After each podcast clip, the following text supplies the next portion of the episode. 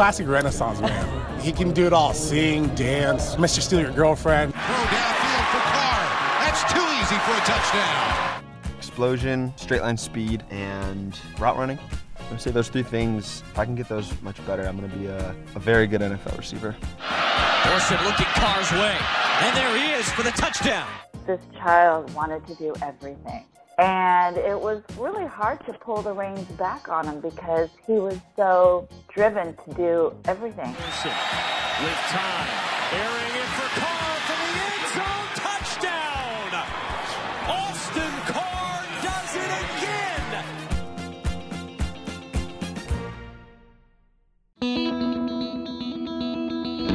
it again! To be an NFL draft prospect is to embrace football as an identity. You train for dozens of hours a week and spend months being grilled by scouts, coaches, and team personnel about the finer points of your position, your work ethic, and your love for the game. It's a crash course in selling yourself not just as an individual, but as a missing piece to a greater whole. But when it comes to Northwestern receiver Austin Carr, that's a tough task. For the Big Ten's reigning receiver of the year, draft prep is only one part of the agenda this spring. In addition to training and talking with scouts, he's finishing a master's degree in management studies at Northwestern's prestigious Kellogg School of Management. And his free time, however little he may have, goes towards the arts, which have been his passion for years. Ask Carr his favorite thing to do in Chicago, and he won't mention a Bears game or a trip to Wrigley Field. His outing of choice? Shakespearean improv at a small comedy theater. Carr didn't get invited to the NFL Combine this February in Indianapolis, so his pre-draft process has been a balancing act. He needs every chance he can get to show teams they should take a chance on Austin Carr the football player, but it's impossible for Austin Carr the musician, philosopher, and actor not to come out while that process is happening. I'm Eric Single, and on the first episode of Draft Season, we go inside Carr's head as he tries to prove to teams that their late-round wish list should include an undersized receiver with an outsized personality. SI's Joe Neeson has the story.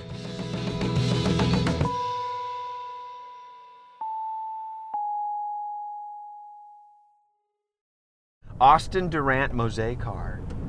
Durant is a name that my dad just happened to like after I was born.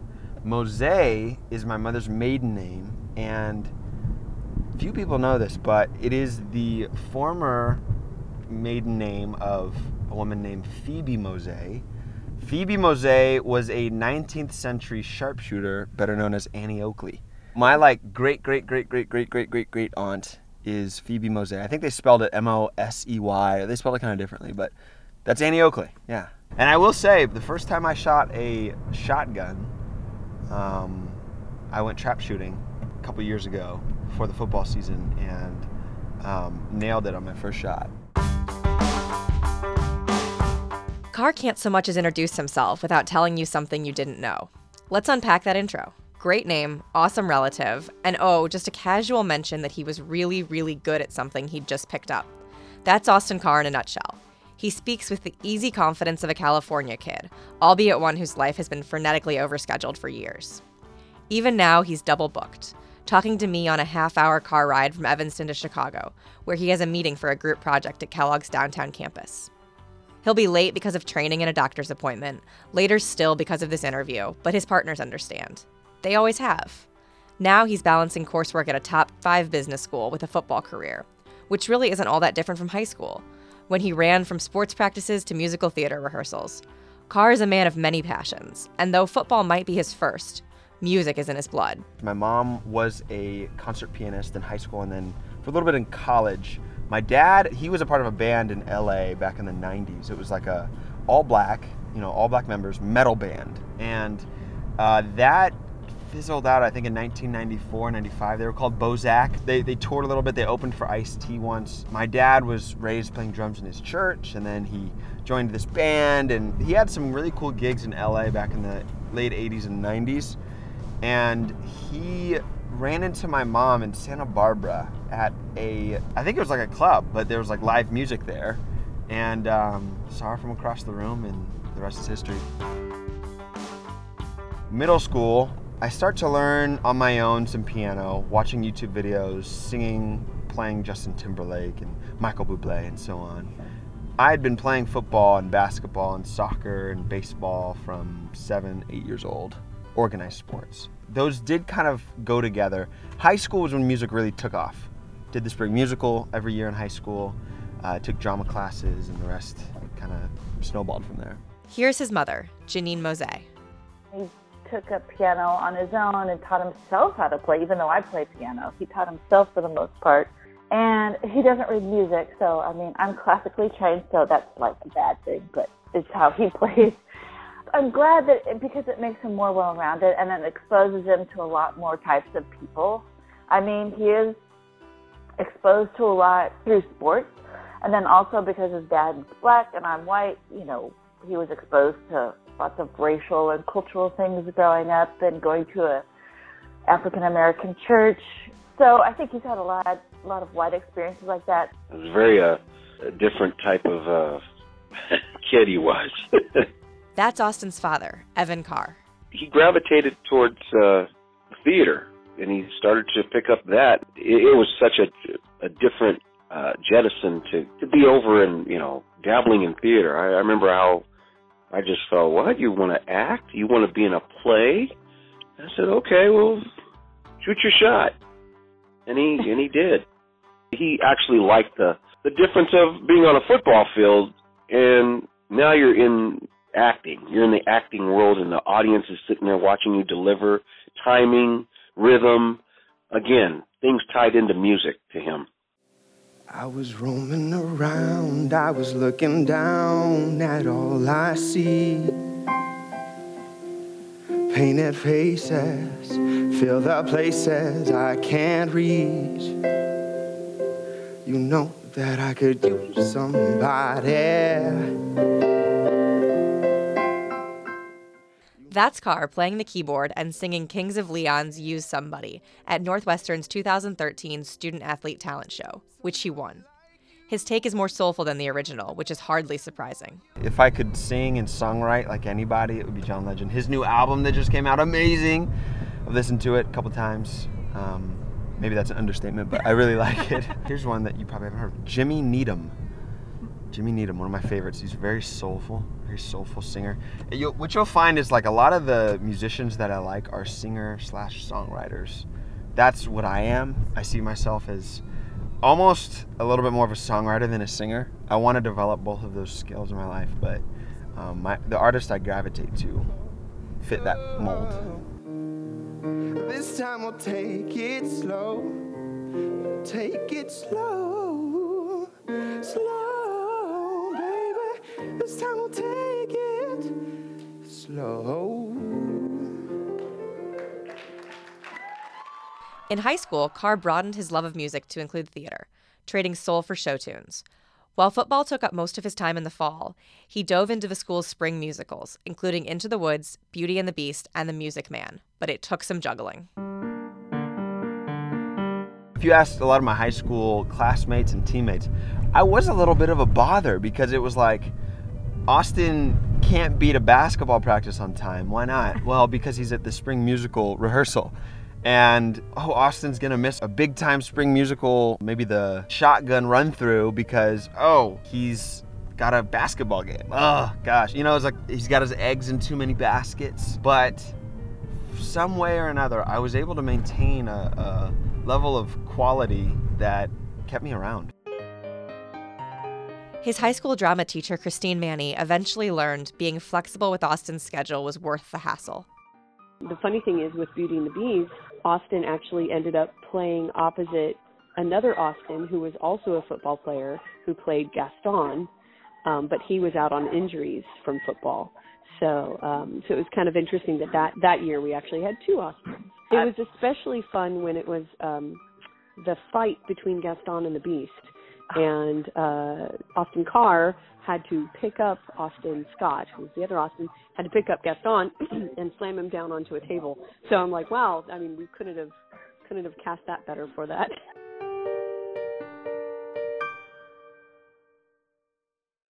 In high school, Carr's two vastly different social circles made for a unique dynamic on campus.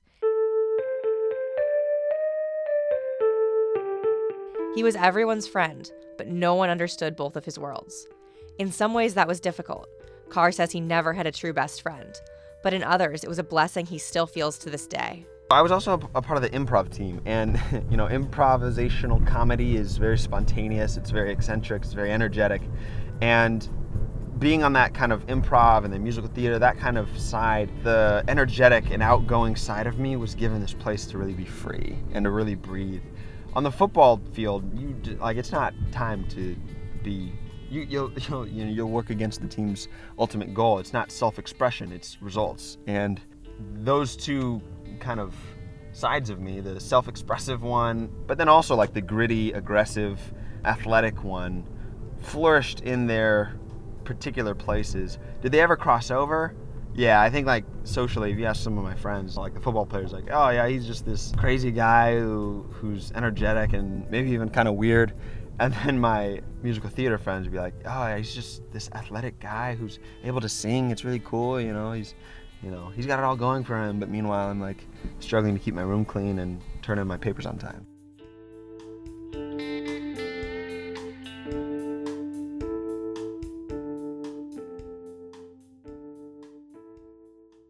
He has this kind of personality and charisma that is magnetic.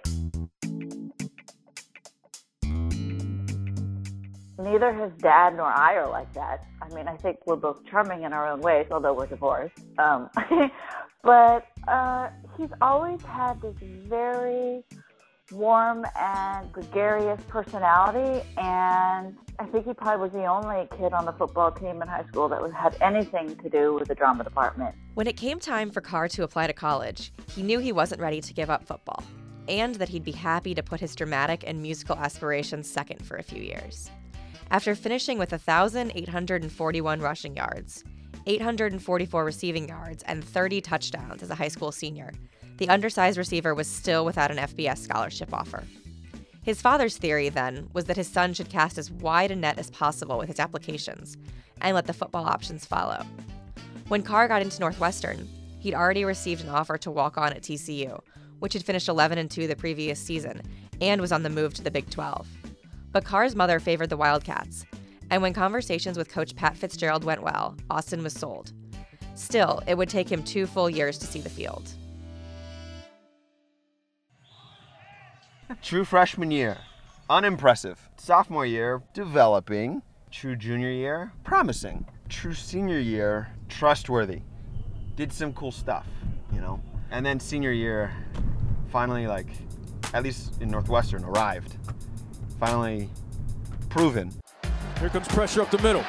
Man wide open, catch made inside the 10, still on his feet. Northwestern touchdown, Austin Carr. As a senior in 2016, Carr finished with 90 receptions for 1,247 yards and 12 touchdowns. He led the Big Ten in each category, and his yardage set a Northwestern single-season record. Touchdown, Northwestern, Austin Carr! Against Northwestern's toughest opponent, Ohio State, Carr had 158 receiving yards, a career high. And on the season, he accounted for nearly a quarter of the team's yards from scrimmage. Looking to go deep down the middle, making the leaping grab in the end zone. A touchdown for Northwestern is Austin Carr. When we jumped, I said, I've been waiting for this. It's been hard for me to watch you go from high school, dominating in high school, to not even being on the field in some cases for so long. It was like a release because I always knew he was capable, but I had to coach him up on the politics and the locker room stuff about you kind of have to wait your turn, even though it's a very fine, subtle balance. It's a way you can get attention the right way, and then there's a way you could do it the wrong way. And he's just been a kid that's always understood the sensitivities of human beings around him.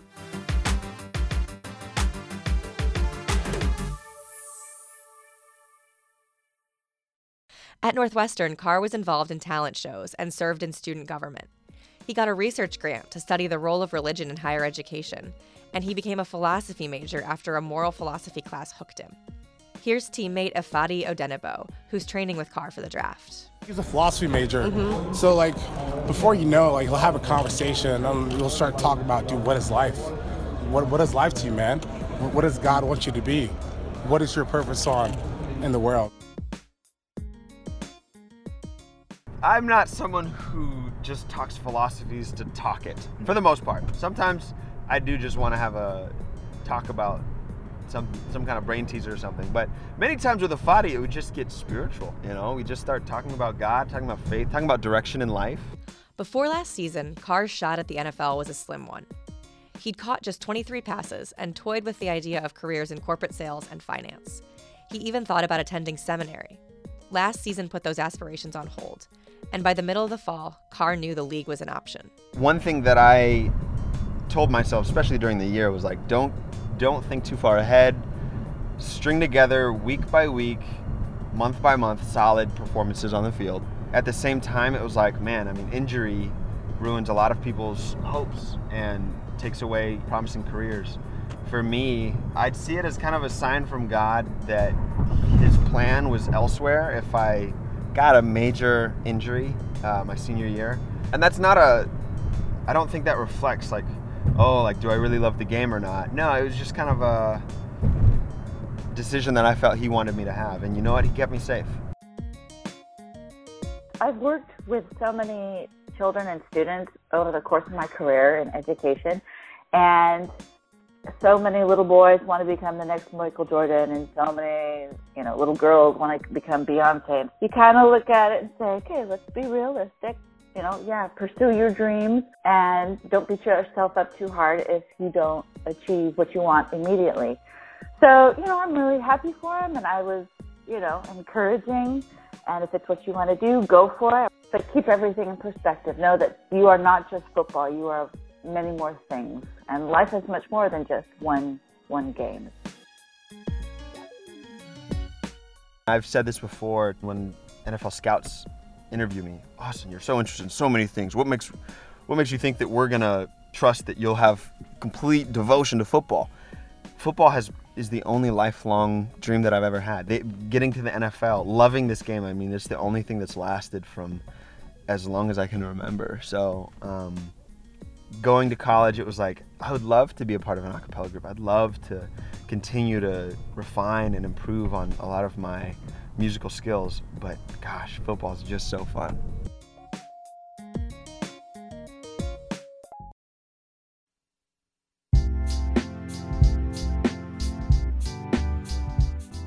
This spring hasn't been without its disappointments, though. Carr was one of the most notable combine snubs. So while teammates Odenigbo and Anthony Walker traveled to Indianapolis, he worked out at TC Boost, his training facility in Chicago, slogging away at speed work and refining his route running. He instituted a system by which his roommate fines him if he doesn't get more than 8 hours of sleep. And in mid-March, he'd been docked exactly one $20 penalty. The rest paid off. At his pro day on March 14th, Carr ran a perfectly acceptable 4.61-second 40-yard dash in front of scouts from all 32 teams. And now the waiting game begins. Will teams fly him out for physicals and interviews?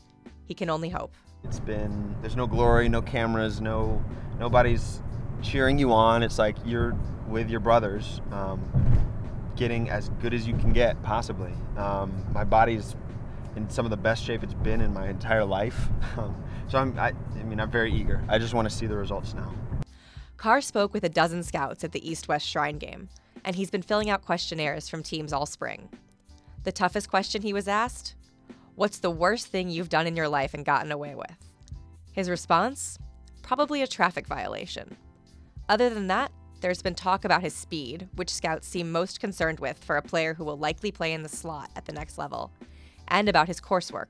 Not every team is impressed. Half of them are like, why is he taking classes? The other half are like, he's a smart kid, like he'll be able to add value on the field in that way. So when you're talking about millions of dollars in investment for speed and catching the ball, a finance class doesn't seem to really make sense with that. And I understand that. I get it.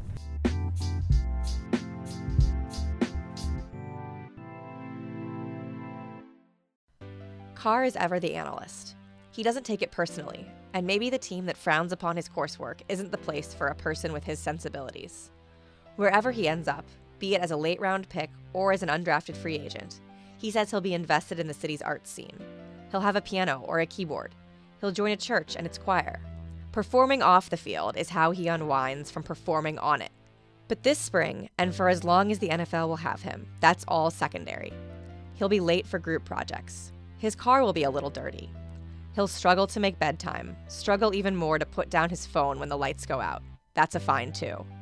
He scheduled his wedding for early July to fit it in before training camp, wherever training camp might be.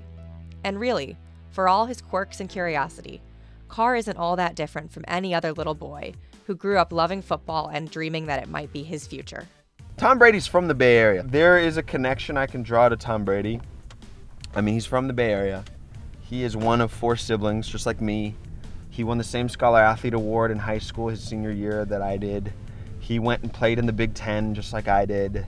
He got drafted late in the 6th round. Like, okay, who knows? Am I gonna, I don't know, but I'm just saying there's a connection that he and I have that shouldn't be ignored.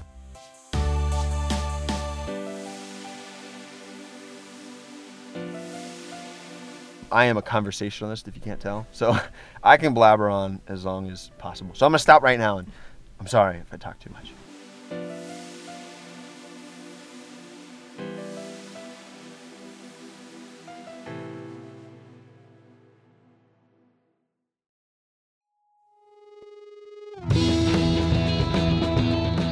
This episode of Draft Season was reported by Joe Neeson and produced by Harry Swartout.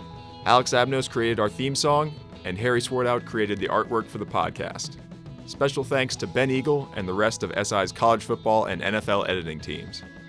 I'm Eric Single. This is Draft Season.